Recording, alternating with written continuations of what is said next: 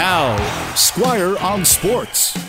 Instead of the Vancouver Canucks making a big trade last week, it was actually the Vancouver Whitecaps that made a big move. They traded for wingback Julian Gressel, who might not be a household name, but everybody in Major League Soccer knows all about him and what he can do, which is quite a bit offensively. Since he debuted in the MLS five years ago, Gressel has the second most assists during that time frame. He was the MLS Rookie of the Year in 2017. He started his career with Atlanta. He won a championship there, was recently with DC United, but they wanted some money in exchange for Gressel because they're looking to do a rebuild.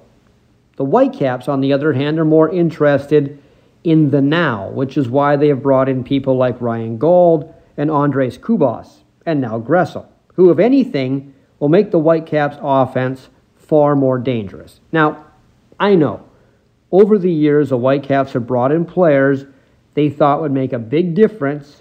That player got a lot of hype, but most of the players they brought in turned out to be bigger disappointments than both of the Hangover sequels. One thing about the big acquisitions under Axel Schuster is they all seem to fit a plan. Ryan Gauld provides offensive help with the ability to score. Andres Cubas is the opposite. He's a defensive midfielder who blunts the opposition attacks. And now Gressel will be the playmaker from the wing, with a scoring touch as well. Just don't expect Gressel to be part of the defensive side of things. That's really not his forte. It's not why he's here. Now, whether this can help rally the Whitecaps into a playoff spot this year remains to be seen. Vancouver is only one point out right now, but it's a logjam. What this does do, though, is make next year's lineup look better equipped to start the season strong, unlike this year, providing the Whitecaps continue to fill in around their main guys.